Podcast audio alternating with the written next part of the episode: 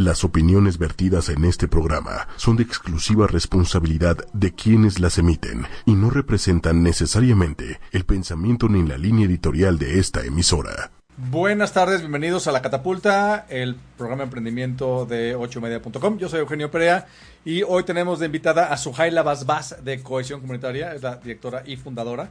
Hoy nos va a contar muy bien todo lo que hace, que es interesantísimo. Es un poco diferente a lo que platicamos siempre, pero está increíble. Pero antes de eso, quiero comentar un par de cosas. Uno, el fondo de inversión Soldier Field Angels acaba de, eh, de tener su salida de una cosa que se llama Now New Media. Entonces le dije, ay, qué interesante, ¿por qué es esto? ¿Qué- qué- ¿Por qué me suena? No sé si supieron, pero SDP Noticias compró el de forma. Yo me fui de espaldas y casi me pongo a llorar. Este, porque no soporto SDP Noticias. Porque más es el sendero del peje, entonces lo profund- así horriblemente. Apro- o sea, reconozco que han trabajado muy bien, hecho muchas cosas, pero no me gusta para nada. Y el de forma me parecía una obra de arte, y más en el temblor que fue tan importante en difundir información útil y veraz y correcta. Y además, eh, SDP, la mitad de SDP se vendió a Televisa hace menos de dos años. Entonces fue así como, ah, los mismos problemas fue tristísimo. Pero el, el caso es que la padre de eso es que un fondo mexicano fue de- el único fondo institucional que le metió lana a el de Forma en su momento, en 2013. Ahora ya sacó su lanita que le invirtió. Me da muchísimo gusto. Felicidades, Débora Dana, que directora de ese fondo. Muy bien hecho, felicidades. Y dos, la gente de AllVP, del fondo de AllVP, acaban de publicar una lista que le llaman Top Mexican VC Investors in Women Starters. Entonces, obviamente, como les gusta mucho a ellos, a Feria Fede, hacer listas donde ellos salen bien, hicieron una lista de todas las empresas donde hay cofundadoras mujeres. Entonces me fui de espaldas porque son muchísimas. O sea, hay 25 empresas mexicanas, startups mexicanos, que, su- que entre los fundadores hay mujeres. Carrot, Conecta, Kayak, Luna, Aliada, Karma Pulse, muchísimas. Entonces me da muchísimo gusto que, estén las mujeres también representadas en la lista. Si quieren ver dónde está todo esto, en la página de AllVP es allvp.vc, allvp.vc, está la lista de las mujeres empresarias, bueno, fundadoras de empresas. ¿Cómo ves? Pues súper interesante, pero hay que ver también en esas empresas cuántos de los empleados o trabajadores son mujeres también. O sea, la presencia de las mujeres desde la cabeza hasta abajo. ¿no? Y cuáles son las condiciones laborales que tienen. En mi experiencia en emprendimiento en México, las mujeres están bastante bien representadas. No sé si sea mi experiencia particular, pero siempre, en, por ejemplo, en operaciones, yo creo que siempre en operaciones son mejores mujeres. Yo creo que en ventas son mejores los hombres y en operaciones las mujeres. Bueno, yo creo que depende de las oportunidades que, que tiene cada uno, pero en los distintos sectores a nivel nacional sí hay una subrepresentación de mujeres, Ah, bueno, sobre sí, todo cuando total. va subiendo en, en la jerarquía. Y pueden tener los cargos, pero eso no significa que su aportación se tome en cuenta, que puedan tomar decisiones, que tengan el mismo salario. No, yo sé que hay todo un debate universal al respecto de, de la equidad de género en las empresas, pero en emprendimiento yo siento que sí es bastante parejito, ¿eh? O sea, emprendimientos, o sea, Corner Shop, Corner Shop que es una empresa gigantesca, habían levantado, creo que en México 37 millones de dólares en México. La directora de operaciones en el país es una chava. Una chava Sí, súper joven. pero no podemos y, y decir su, y su opinión es, o sea, no, no así de que, ay, bueno, no, no, su opinión es este, este, rules. Y ese tipo de cosas no son especialmente extrañas en nuestro mundo. O sea, en, en la Asociación de Emprendedores de México, la mitad de las fund- fundadoras son mujeres. En el consejo, la mitad son mujeres. Este, Sí. y, y yo, yo fui la gente que propuso eso. Y me dijo una, ay, ¿a poco quieres cuota? Dije, no, no quiero, No, no, no es no es que cuota, yo quiera es cuota, es que, es que, exactamente, la, la evidencia indica inequívocamente que los consejos donde hay mujeres son mejores consejos en aspecto financiero, aspecto en todo. Sí. Si hay equidad, funciona mucho mejor. Quizás el problema es que ese mundo que a nosotros nos resulta fa- tan familiar no sea generalizado. Ah. O sea, lo que vemos en este tipo de startups no lo vemos en otros sectores de la economía nacional. En fondos de inversión, es rarísimo que veas una mujer que es socia. Rarísimo. Llegan al principal y se tienen que mover porque lo- no las dejan entrar. Estos dos sigue siendo súper machista en ese aspecto. Pero es un tema Sí. Me he agarrado a garitos con amigas al respecto, porque es un tema con tantas aristas que es muy difícil capturarlo de manera que todo mundo esté de acuerdo. Porque hay tantas cosas y está tan emocionalmente cargado que es bien difícil. Sí, aunque creo que podemos tomar como punto de partida una perspectiva de derechos, ¿no? eh, o sea, más allá de si las mujeres son mejores que los hombres o los hombres son mejores que las mujeres, lo cierto es, que tenemos igualdad de derechos y deberíamos de poder participar en las posiciones para las cuales somos capaces, independientemente de si somos hombres o mujeres. y eso que parece tan básico no sucede en la realidad. No, no sucede en la realidad para nada. Y creo que la discusión se está llevando a, terrenos donde no nos lleva a que haya un consenso sobre derechos. Qué buena manera de, de verlo, derechos sí, derechos sí. Pero también las oportunidades no, no, no tienen... Ah, ¿Cómo decirlo? Es que, tengo que tener mucho cuidado porque si no luego... las oportunidades no se las merece uno nada más por ser de un género u otro. no, se las merece por ser persona. Exacto. ¿Ah? Pero si tú decides salirte de cierta carrera laboral por decisiones personales, hombre o mujer, no tienes derecho a decir, ah, es, yo, yo quiero conservar mis oportunidades, que los demás siguieron el camino y yo tomé una decisión diferente. Cierto, pero normalmente a lo largo de, esa educación o de esa formación también hay inequidades ah, en la atención, por ejemplo, que reciben los hombres y las mujeres, en el tipo de, de materias en las cuales les va mejor no porque tengan menos capacidad, sino porque hay, hay estudios que muestran, por ejemplo, que los maestros le contestan con mayor probabilidad a las preguntas de los hombres que a las de las mujeres. Y por supuesto esto se agrava si eres este hispano, gay. Ah, sí, claro. ¿no? ¿no? viste cuando el director de Harvard dijo que las mujeres tenían menos capacidad de matemática que los hombres? Exacto.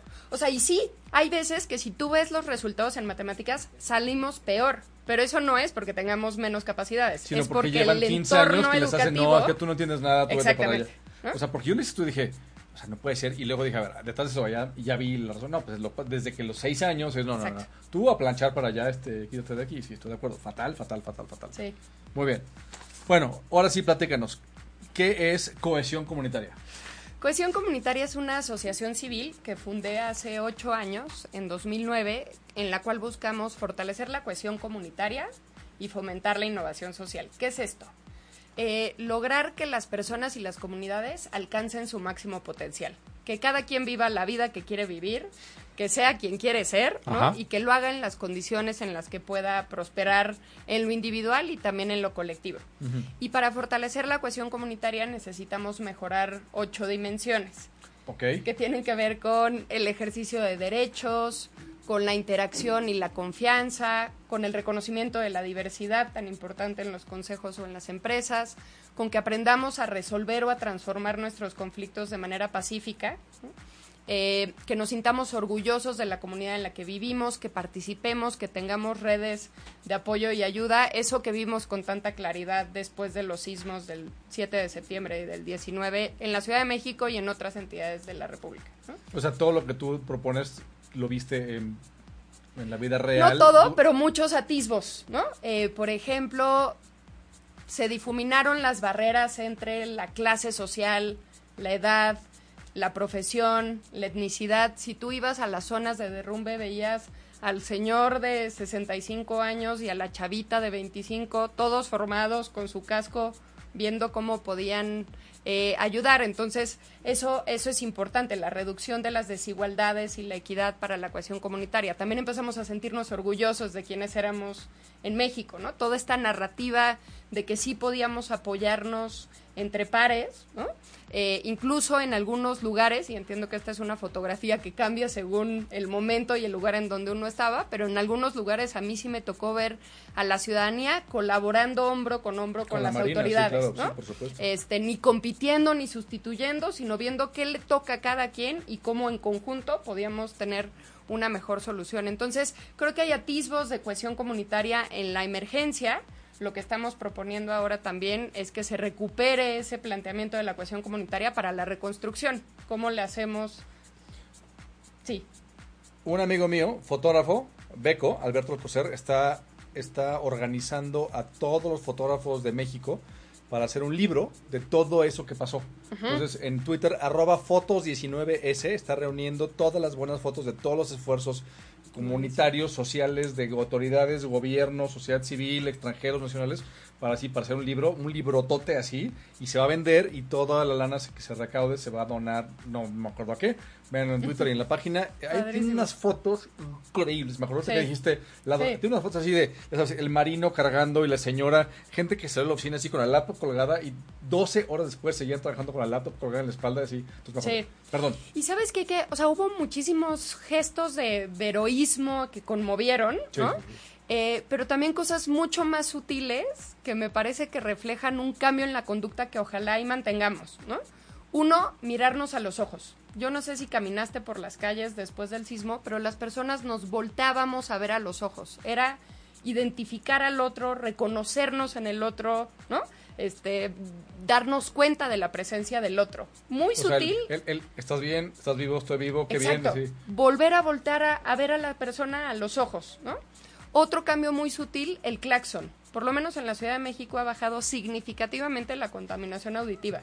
No, Es que yo siempre he dicho que el día que sea yo dueño del mundo, lo primero que voy a hacer es limitar el claxon a 10 segundos cada 24 horas. Y no es si que- te lo acabas haciendo escándalo, pues cuando la emergencia no vas a tener, pero no es posible el ruido. Pero de verdad que ha bajado significativamente. Y si lo piensas, no es que estemos menos estresados o que tengamos menos problemas, es que empezamos a ser más considerados con el otro. Dejar pasar a las ambulancias, ¿no?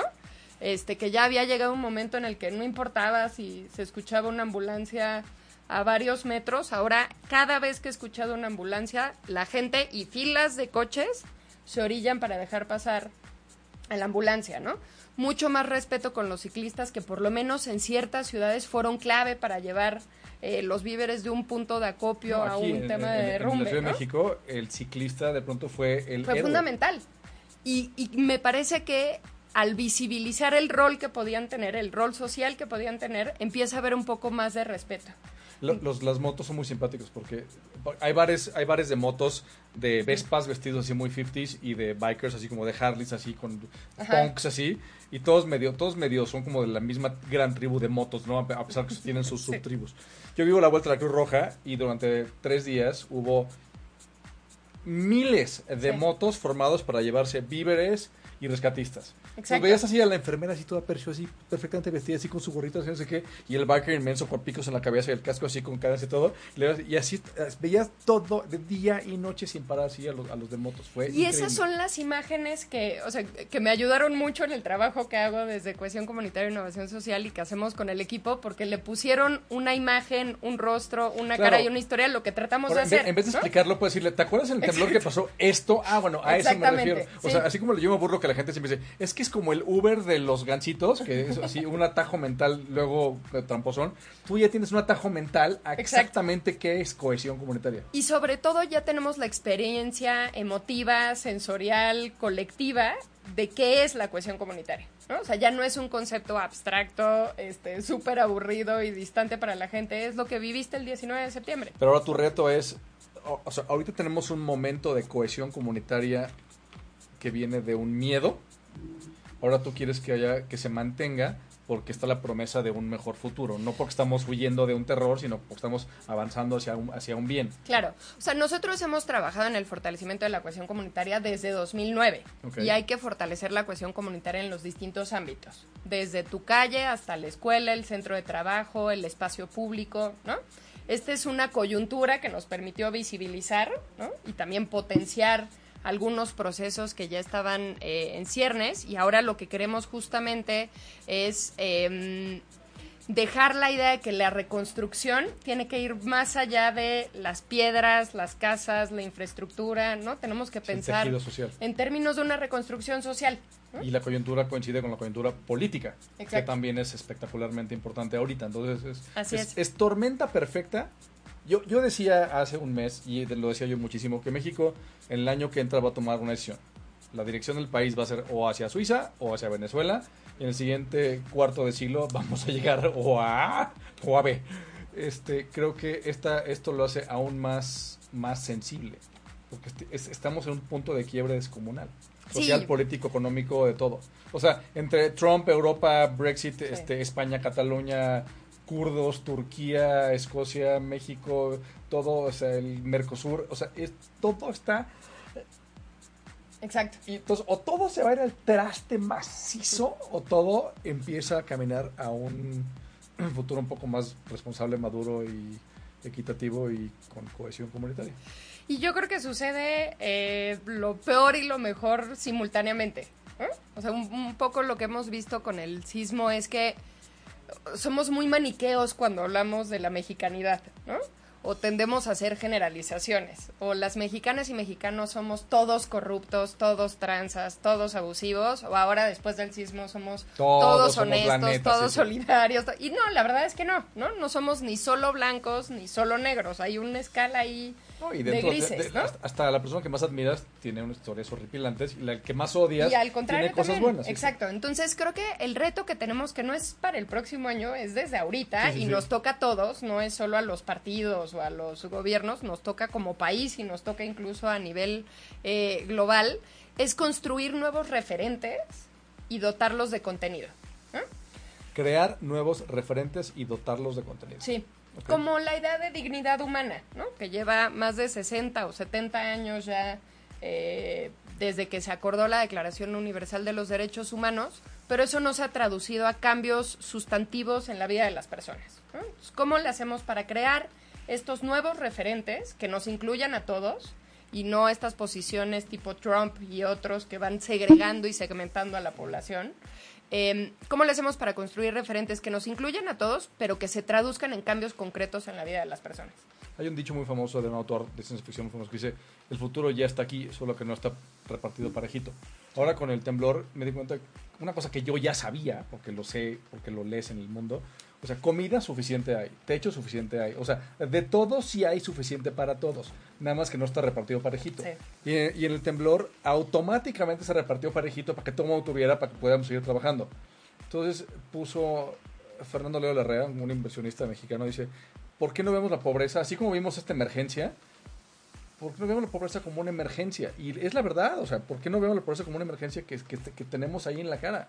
Y que en el sismo nos dimos cuenta colectivamente de que nadie merecía estar en la situación en la que estaba. Que lo mismo aplica para la pobreza o para los miles de, de muertos que tenemos al año por violencia y delincuencia, ¿no? O sea, nadie merece estar en esa posición y nos toca a todos resolver el que los otros no terminen en esa posición. Y yo creo que eso es, es, que cuando Suhaila iba a venir antes de no, la, ¿Era, la semana pasada? La semana del Entonces estábamos todos así, entonces sabes que lo posponemos y salió perfecto porque el tema es perfecto porque porque el, temblor es como, ah, ahí está el escaparte perfecto de lo que tú haces. Sí. Porque ahí, ahí, se ve en un microcosmos de todo el proceso emocional, mental y de, social y político y la colaboración entre la Marina, el Ejército, la Policía, la sociedad civil, los, los gobiernos, porque de veras, o sea, por más de que odies a Monreal, odies a Xochitl, todo el mundo le entró. Claro, y también se evidenció unas cosas en mayor y menor medida del pasado, ¿no? Ahora, eh, déjame ponerte ejemplos concretos de qué estamos haciendo desde el enfoque de cohesión comunitaria alrededor del sismo. Tenemos tres iniciativas. Una que se llama hashtag vivienda ética, que lo que creemos es que si tú tienes una casa o un departamento que tuvo daños, no los tapes y vendas la casa o la rentes. Cosa que ya está pasando. Cosa que ya está pasando. Y que por supuesto tendría que haber autoridades monitoreando este tipo de cosas, pero también estamos apelando al control social y al autocontrol para que no tapemos daños y que no haya compra, renta o venta de vivienda sin tener el dictamen de protección civil. ¿no? no solo la revisión de tu cuate, el arquitecto o el ingeniero, sino el dictamen oficial de protección civil. ¿no? Sí, pero, o sea, pero se necesitaría eso para estar realmente tranquilos de que no tiene un daño estructural que fue maquillado eh, para la brevedad. Ayer tuve una reunión del de, Consejo Consultivo de INADEM, yo estoy en esa, y decía un inversionista, es que, a ver, todos estamos en la Roma Condesa y todo el mundo está huyendo Roma Condesa. Vamos a perder muchísimo el avance que hemos tenido como, como ecosistema porque vamos a, unos van a ir a Santa Fe, unos van a ir a Santa María Rivera, otros a Coyoacán, vamos a perderse de, oye, nos vemos en el café, el flujo de información, porque no confías en nadie. Entonces la gente que viene a rentar, pues, a, quién, oye, ¿puedo estar aquí? Quiero poner una escuela, quiero poner un departamento, quiero poner a mi abuelita. ¿Puedo vivir aquí sin, sin, temor de que muera yo o mañana o en un mes? Entonces sí, entonces, uh, hashtag vivienda ética. Hashtag vivienda ética. La segunda es hashtag resignifica 19 y me recordó la iniciativa que comentaste de tu amigo fotógrafo. Resignifica 19. Resignifica 19. ¿Qué estudiaste, Sujeta? Ciencia política y relaciones internacionales. O sea, nadie usa atismos, así, pues, suelta la palabra atismos, así como tan casual. Eh, resignifica 19 lo que busca es resignificar los perímetros o espacios que, sufri- que sufrieron daños sobre todo por derrumbes. ¿no? ¿Cómo le hacemos para dotar ese sitio que ahorita eh, simboliza la pérdida, la muerte, las personas que se quedaron atrapadas, la incompetencia de autoridades, la corrupción de particulares? ¿Cómo le hacemos para que cuando estés ahí, en vez de pensar en eso, te acuerdes de la solidaridad, de la empatía, de la confianza, del orgullo? Por supuesto, parque. honrando a las víctimas, eh, honrando el pasado, pero también imaginando el futuro. ¿no? Entonces, eh, ahí lanzamos una convocatoria con artistas, eh, urbanistas, arquitectos, para pensar cómo resignificamos estos perímetros o espacios y también cómo resi- resignificamos cosas más intangibles, como la fecha. ¿No? Este, estadísticamente la probabilidad de que volviera a temblar el 19 de septiembre, 32 años después, digo, no he sacado el cálculo, pero era muy baja la probabilidad, ¿no? Eh, pero ¿cómo le hacemos para que la- el próximo año, cuando pensemos en ese 19S, nos acordemos de esos motivos de orgullo en vez de todo lo que generó la psicosis después del, del sismo? Yo tengo una idea. Es más, mañana tengo una reunión para platicar con gente de cómo lo echamos andar. En Israel, el día de la remembranza del holocausto, a las 12 del día, todo el país se detiene. Suena una alarma. Todos se detienen, se salen de sus coches, ¿eh? salen y guardan dos minutos de silencio en todo el país.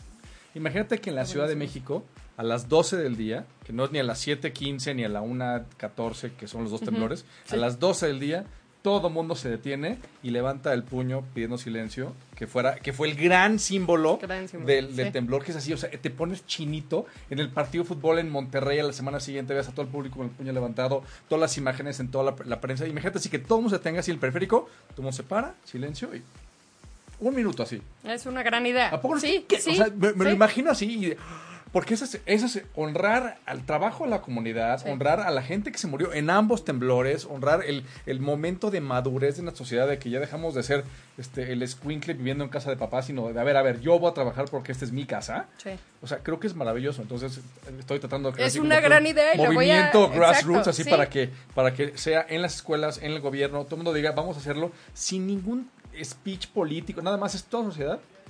Sí. Pues ya está el 19O, ¿no? O sea, este mes, el 19 a las 12 o a las 13, 14, un mes después Ajá. del sismo, podemos intentarlo, ¿no? que hacerlo cada mes hasta Ajá. que... para- o para- por lo menos este, ¿no? Ok.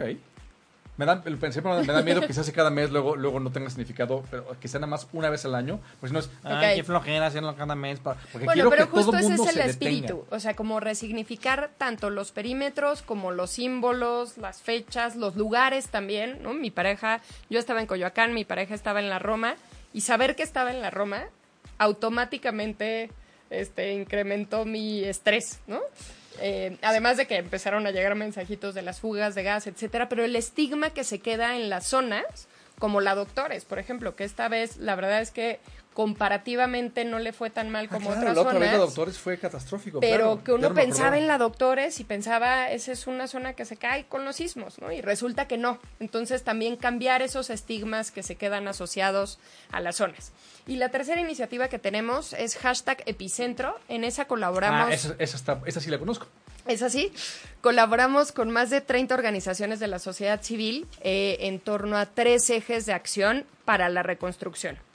El primero tiene que ver con identificar y monitorear el origen y el destino de los recursos para la reconstrucción, recursos tanto públicos como privados, eh, y que se abran esos recursos, que renuncien al secreto fiduciario y bancario, ¿no? que sepamos cuánto están aportando y a dónde se está yendo. El segundo eje es una reconstrucción con perspectiva social que considere las prioridades y las necesidades de las comunidades y que se haga de manera participativa, ¿no? O sea, que no se decida en un escritorio, sino que se decide en territorio con las personas y comunidades afectadas. Y el tercer eje de acción tiene que ver con las responsabilidades y obligaciones que, que no se cumplieron, tanto de autoridades de los tres órdenes de gobierno como de las empresas y de particulares, ¿no? Entonces, em, por un lado, esto implica responsabilidades civiles, administrativas y penales, y por supuesto la reparación del daño em, con, con el cual se afectó a las víctimas, ¿no? Ese sí lo vi, lo vi en el político, lo vi en muchos lugares, el de epicentros. Ese sí. Exacto. por- Porque ese es donde la gente volcó su coraje ante la corrupción que...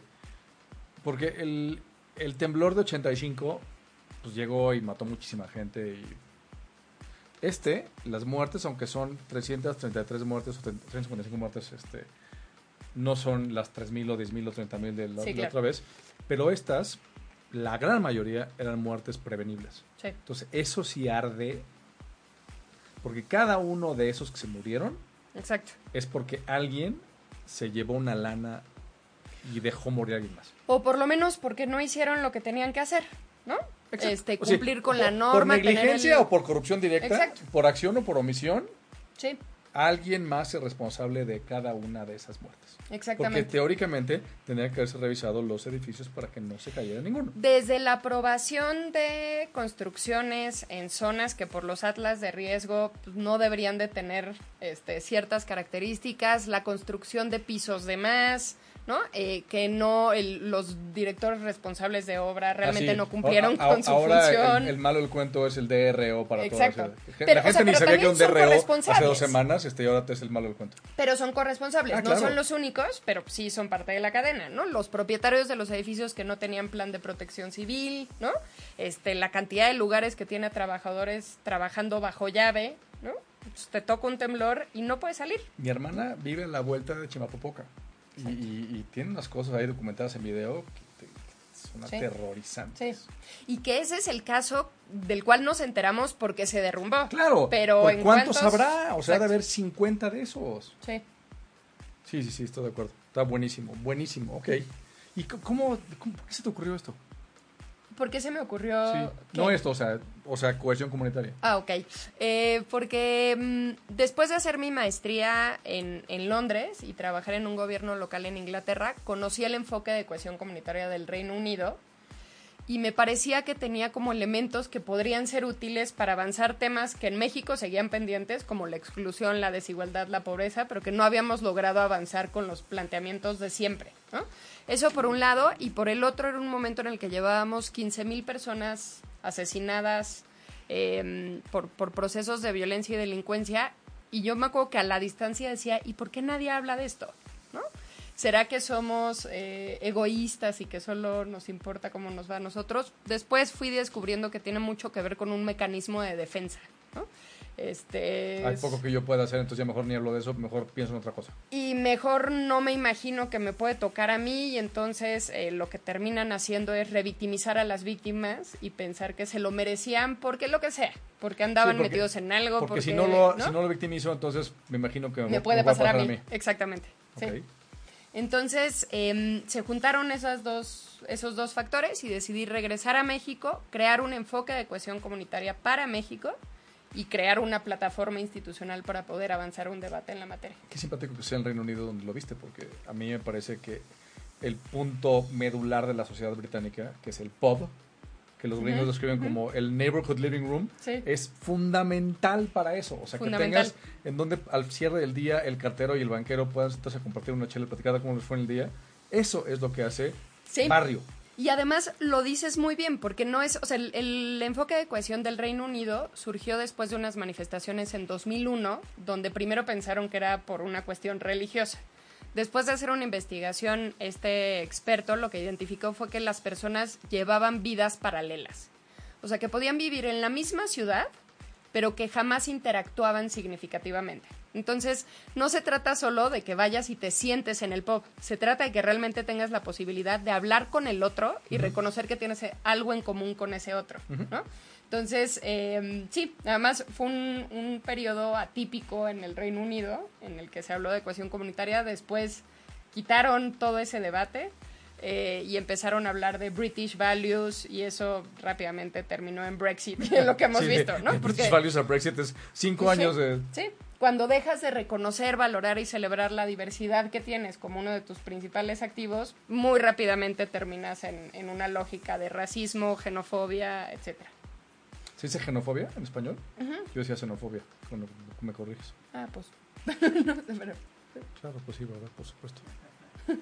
Ah, Es interesantísimo. Por todos los debates de, de- de- de- de xenofobia en Europa, es muy divertido debatir y tratar de jugar a ambos lados para tratar de ver el punto de vista. Y dices, por supuesto que están mal estos ultraderecha, unos neonazis asquerosos. Pero también dices, a ver, si yo vivo en mi pueblito este, en Gothenburg y de pronto tenemos aquí pues cualidades y hábitos que tenemos hace 500 años y de pronto recibimos mucho de gente y esa gente en vez de adecuarse a nuestros hábitos trata de imponer los suyos que son los que los llevaron a huir de su país.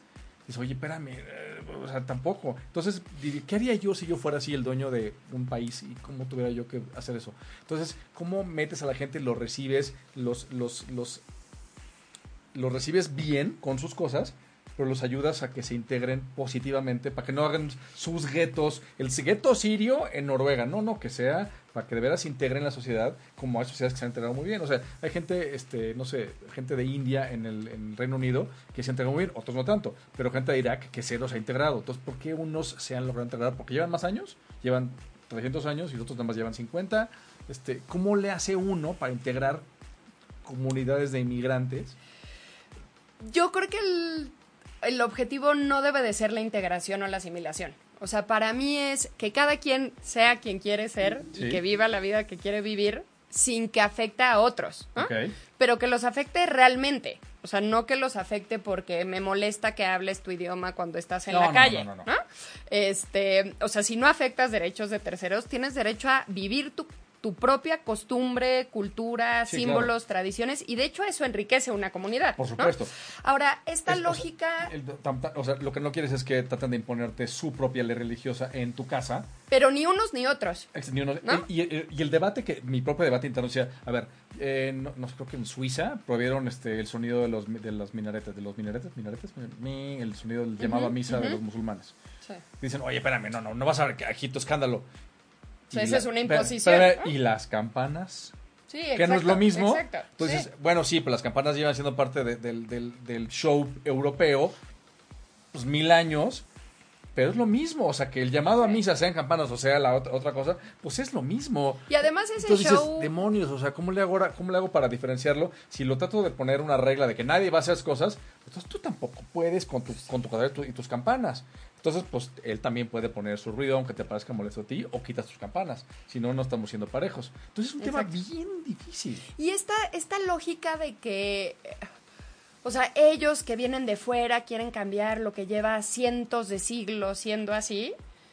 Para empezar, no es cierto, porque todas las culturas cambian, se transforman, son dinámicas, ¿no? O sea, no es cierto que es igual que hace muchos años, aunque eso se dice en el discurso. Pero no solo lo vemos en países europeos. O sea, nosotros hemos hecho análisis de cómo cambian las ciudades de manera acelerada en México, ¿no?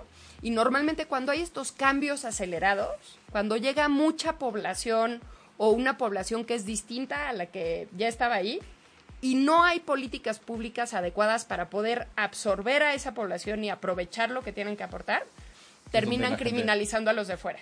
Y en Juárez criminalizaban a los veracruzanos, y en Sonora son los sinaloenses, y en Aguascalientes son los de Zacatecas, y en Morelos los de Guerrero. Entre Michoacán y Jalisco depende el año, ¿no? Porque se van culpando unos a otros.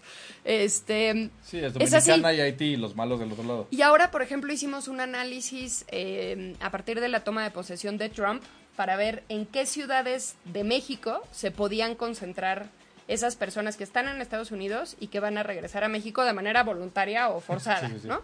Eh, identificamos 42 ciudades en 14 estados de la República Mexicana que tienen porcentajes atípicos de su población que fueron migrantes en retorno, o sea, que vivían en Estados Unidos y que, que llegaron a México.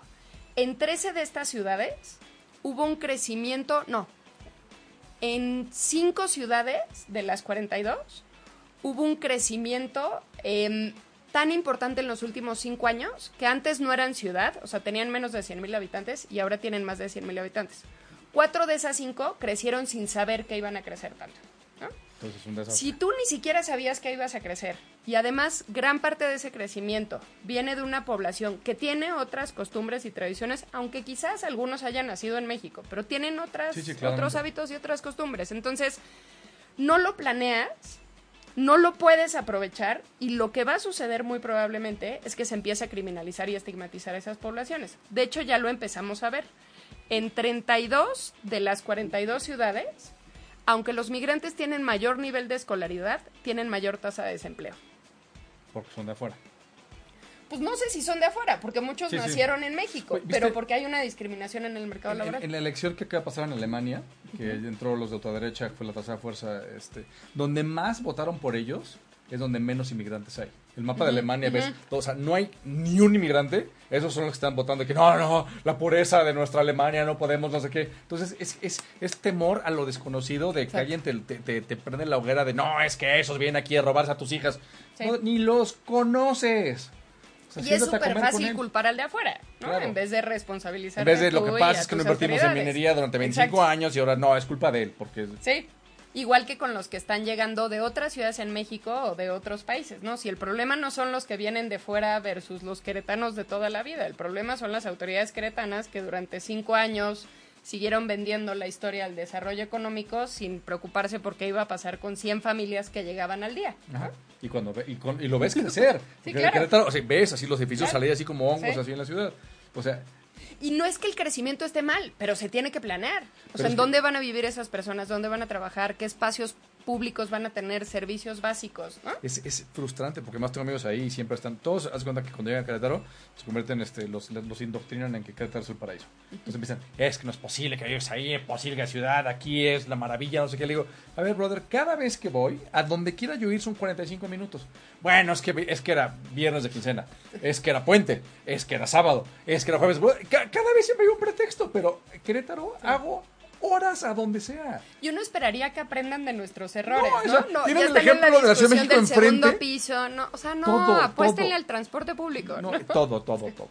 Y, y sí, la sociedad está estratificada igualita que la de aquí y las zonas, y el, entonces el centro ya está impagable, la zona acá no se junta Y con las de Centro acá. Sur es su Santa Fe, igual Sí, sin banquetas, sí, igual igualito, sin- estéril, estéril, estéril, así para que no puedas ni caer en ningún lugar. Entonces, no aprendieron nada. Somos un desastre. Y sí, las políticas públicas es así vergonzoso. Pero para nosotros el, la llegada de personas de fuera o con otros hábitos, costumbres, religiones, creencias, etcétera, es una oportunidad. Eh, lo importante es cómo aprovechamos esas oportunidades que se presentan. Por el crecimiento poblacional o por un sismo, ¿no? Claro, o sea, si no hacemos nada y no lo planeamos, pues por supuesto que se va a convertir que en una el objetivo no era, no era integración ni asimilación. O sea, te brincaste un nivel a asimilación y ya estás como Borg. Pero yo vivo en Polaco, en la zona judía ortodoxa. Y yo estaba muy contento de, de cuando me llevaron ahí a la fuerza. Dije, qué interesante, voy a conocer una cultura milenaria, no sé qué. Y ha sido de lo más decepcionante. Los judíos ortodoxos, de Polanco en particular, nunca había convivido así con ortodoxos de ninguna estirpe. Y, y de, ellos no están integrados en absoluto con nadie. Es, es como si vivieran en su país dentro de otro país. Y, y- y el- y la agresión diaria hacia mí es impresionante.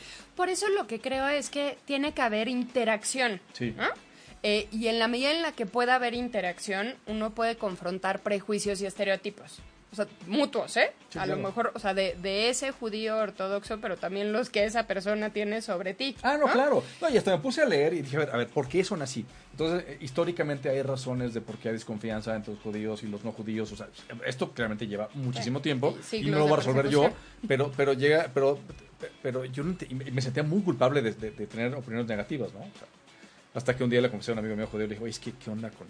Dice, no, brother, tú, tú no los aguantas, nosotros no los soportamos tampoco. Entonces fue así como que, "Ah, ¿por qué? A ver, platícame. Entonces, la relación entre ortodoxos y no ortodoxos, y judíos este, y católicos y musulmanes, dices, ah, bueno, entonces no soy el único que, que, que lucha con esas, con esas cosas. Pero yo creo que yo creo que no podemos generalizar por No, no, no, religiones, no, ¿no? no, no, no, para O nada. sea, ni sobre los particular. musulmanes ni, ajá. Pero sí tendemos a verlos como grupo homogéneo y yo creo que no son un grupo homogéneo, ¿no? O sea, Ah, no, aunque sean ortodoxos dentro de ellos hay unos Ah, no. que me caen súper bien, unos hay que no hay me caen cuatro bien. diferentes Exacto. vertientes y Sí. todo. Hay unos, unos y unos no. Y, Y al final son personas, ¿no? Igual que los católicos, igual que los ateos, igual que los evangélicos, igual que A mí en general los ortodoxos de cualquier estirpe me dan así como que me, me miedito en general. Porque yo estoy muy acostumbrado a, a usar la razón para discutir y con alguien ortodoxo la razón es una herramienta completamente inútil.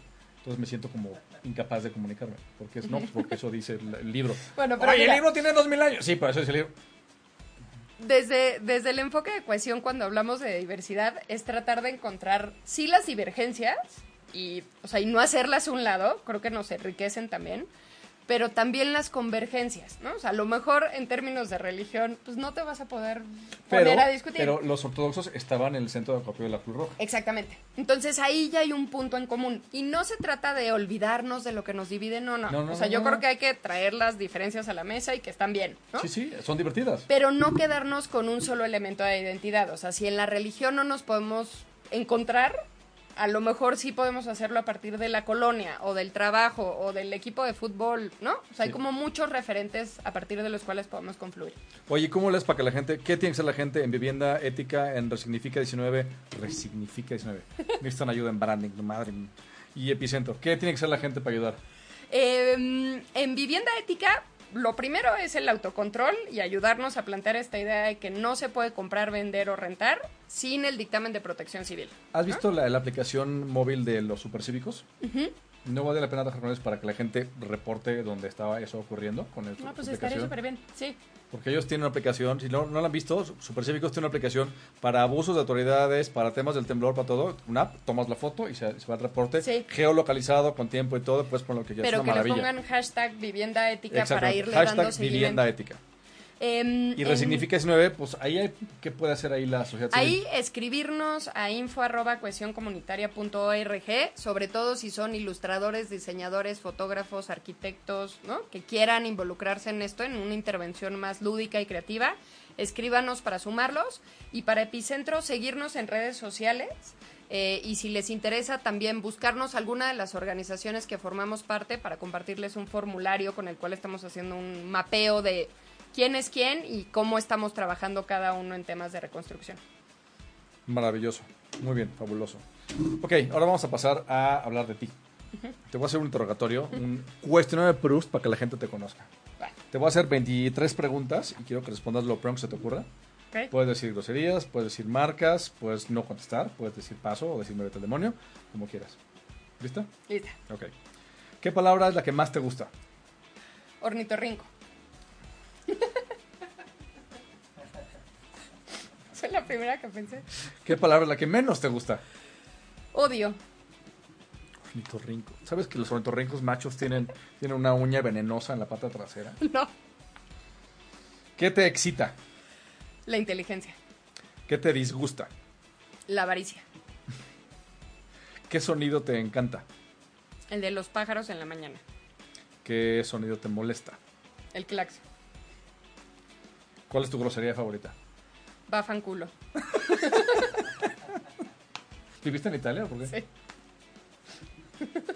Es que las groserías tienen que tener muchas sílabas para que le puedas ponerle énfasis. Exacto. Por eso, por eso la- en español es otra- eres un imbécil. Porque puedes ponerle así como, así las esdrújulas ayudan muchísimo. Exacto. ¿Cuál es tu droga favorita? Las endorfinas. O sea, ¿te gusta correr y hacer esas cosas? ¿Tú eres esos freaks de ma- maratones? No, no, no tanto. Pero sí. Todos mis amigos doctores son muy agradecidos a todos los freaks de las crisis de media vida de maratonistas, porque llegan así, la yoga y el maratón, les traen una cantidad de gente rota a sus consultorios, híjole. ¿Qué hombre o mujer te gustaría que pusieran en un billete nuevo? Híjole. De aquí o de donde sea, ¿eh? La verdad es que un ciudadano o ciudadana común y corriente. La última persona que haya nacido. Sí, la perra Frida, así en el billete. ¿Qué personaje desprecias? A Trump. Pero eso es una respuesta bien fácil. Bueno, pero lo desprecio mucho. ¿Qué quieres que haga? Es increíble porque todo lo que hace, si escribieras una novela y el malo hiciera las cosas que hace Trump, te dirían, no, no puedes poner eso, es demasiado mal. O sea, nadie haría esas cosas una tras otra y atacar a tanta gente nada más porque sí, de agrapas. Y es una tras otra. Bueno, tienes razón. No solo desprecio a Trump, desprecio a las personas que votaron por Trump. O sea, defiendo su derecho a hacerlo, pero me parece que pues, sí refleja, por lo menos, cómo es un sector de la población de Estados Unidos, ¿no? Esta idea de que América no es como Trump. Híjole, perdón, pero pues sí hay Un más tercio- de un 50 ter- millones que de por lo menos se Trump. identificaron en algo con Trump como para votar por él. En Reddit, este, hay un. Si no en Reddit, es una, es una especie de como de blog comunitario gigantesco en internet, donde todos los memes nacen. Y hay un subred que se llama The Donald, y es sobre Trump. Y en The Donald eh, salió el tema de que México le ofreció ayuda a Puerto Rico a raíz del huracán Irma que destruyó Ujú, Puerto ujú. Rico, o sea, aterrorizante. Entonces, eh, hay, una, hay un encabezado de Newsweek que dice, México le da una bofetada a Trump al ofrecerle ayuda a, a Puerto Rico después de su desastrosa visita a Puerto Rico. Que yo la vi y sí fue desastrosa la visita. Las cosas que dijo, las cosas que hizo fue así como, no es posible. Pero ves los comentarios de la gente que lo apoya y, y- y es como si vivieran una realidad paralela. Sí, O sea, vi- eh, ven, ven el mismo acto exacto. que yo digo, "Ah", y ellos dicen, bien, bien, bien hecho, es lo que tenía que haber hecho. Y dices, pero ¿cómo? Y gente con la que te Sí. puedes sentar a comer y puedes compartir. Sí, sí, sí, Oye, que puedes vamos- tener otras cosas en común. ¿no? A mí me pasó cuando, cuando salió AMLO a la luz hace muchos años, que tengo amigos que son súper AMLOistas. Y dice, pero ¿cómo es posible gente que respeto tanto y que... Entonces me di cuenta que, que todos esos tienen varias facetas y yo veo unas y ellos ven otras. Exacto. Pero, Sí. pero la de Trump sí, sí, sí, digo, ¿te cae? O sea, no estás viendo todo esto. Es, es una ceguera como voluntaria. Es como, voy a ignorar todo esto a propósito, como si no... y nada más voy a ver este cachito que es el que me, me- me queda Bueno, y que también tiene que ver con las prioridades de las personas en ese momento y con, o sea, su escala de, de pues sí, de preferencias, ¿no? O sea, a lo mejor para una persona era más importante que llegara a trabajo a su pueblo en donde el desempleo campante llevaba 10 años que el que fuera un misógino este, capaz de decir las barbaridades que ha dicho sobre las mujeres, ¿no? Es que me detuve en esto... ah, termina, termina.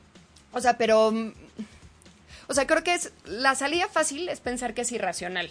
¿no? Creo que no son irracionales. Creo que tenía. O sea, en su contexto, en su momento, tenía cierta lógica votar por Donald Trump. Yo lo que no comparto es que hagas un lado cosas que para mí son fundamentales. O sea, para mí la dignidad humana sí es fundamental, los derechos humanos son fundamentales, entonces no podría olvidarme de eso en aras de tener un empleo o poder comprar un arma, ¿no? Este, pero hay personas que sí. Y también están en su derecho de hacerlo. Yo creo que, y me tuve aquí por el tema de justo por cohesión comunitaria. Sospecho que es un tema de miedo a un futuro incierto, Sí. porque yo tengo ciertos privilegios sociales ahorita.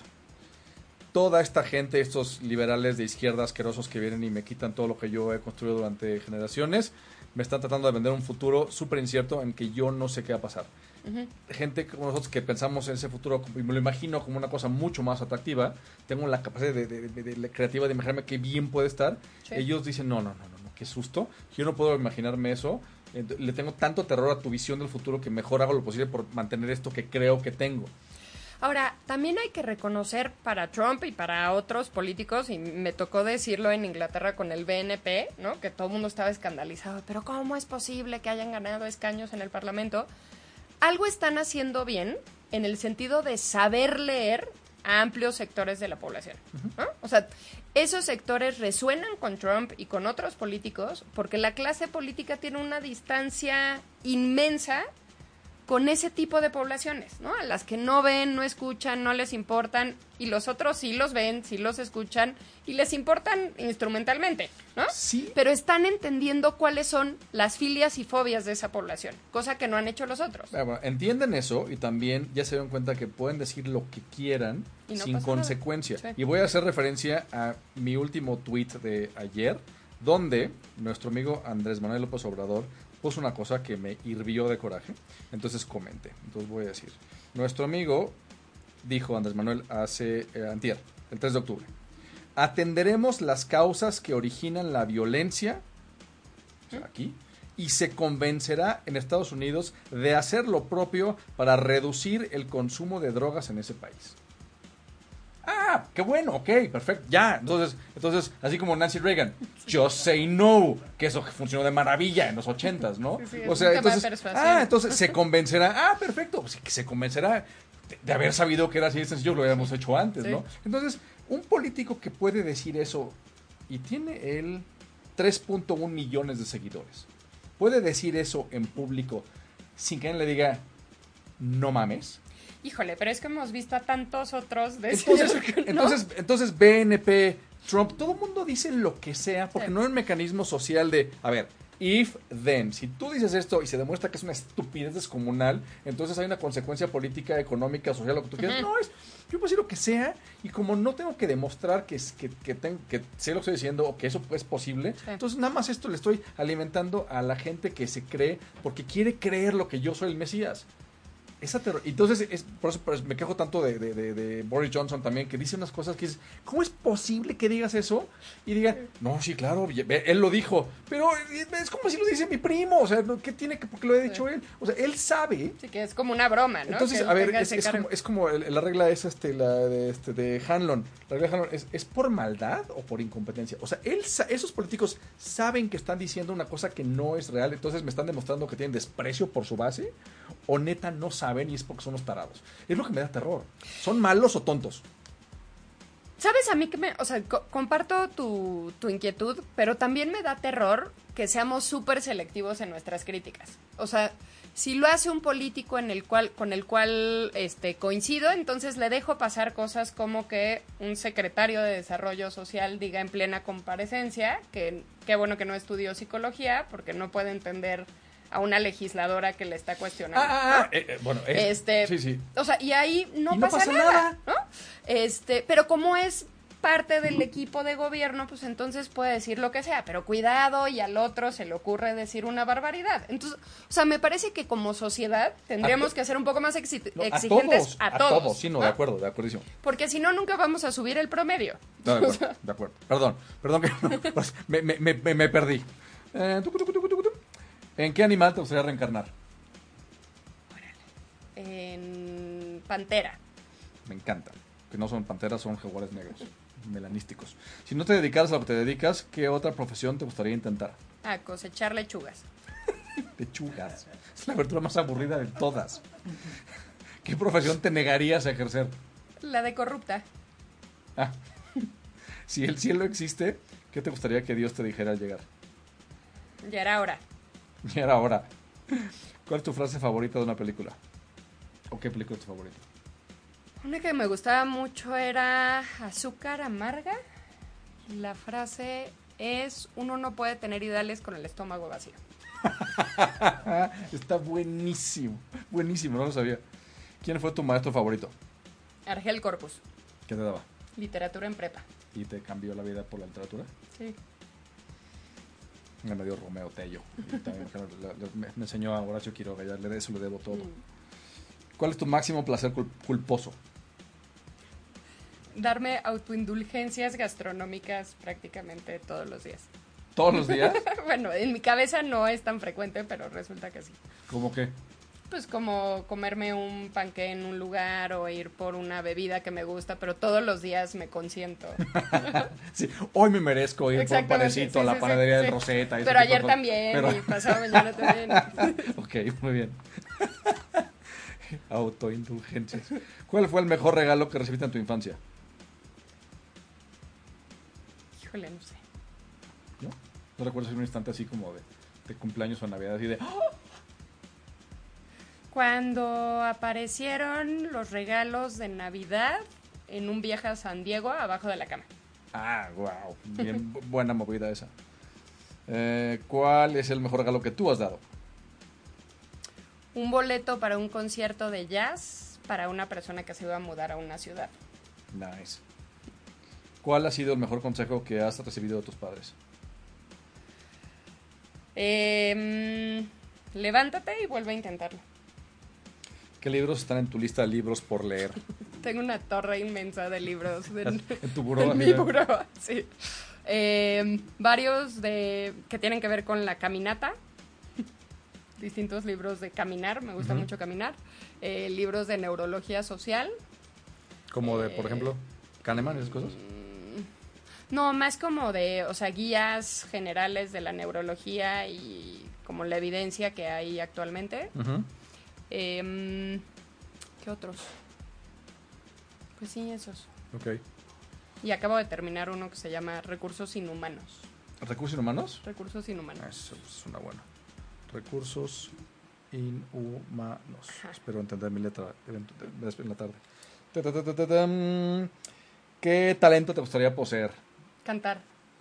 Siempre es la música. Es que me gusta mucho cantar, pero es canto horrible. ¿Qué te gustaría que dijeran los encabezados de los periódicos de mañana?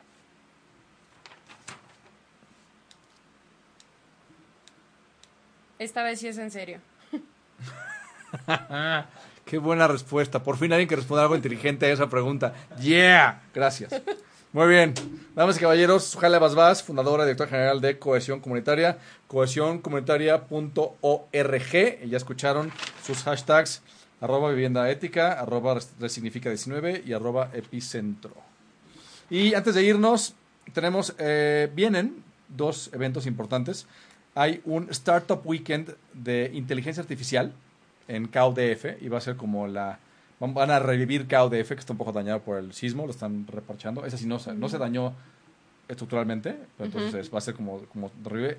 Si no han ido a un Startup Weekend, tienen que ir. Entonces busquen Startup Weekend y ese es de inteligencia artificial. No importa que no sepan de eso, ahí van a aprender, es una maravilla. Y va a haber una, es la FinTech Week, eh, perdón, eso es en el, el viernes 3 al domingo 5 de noviembre.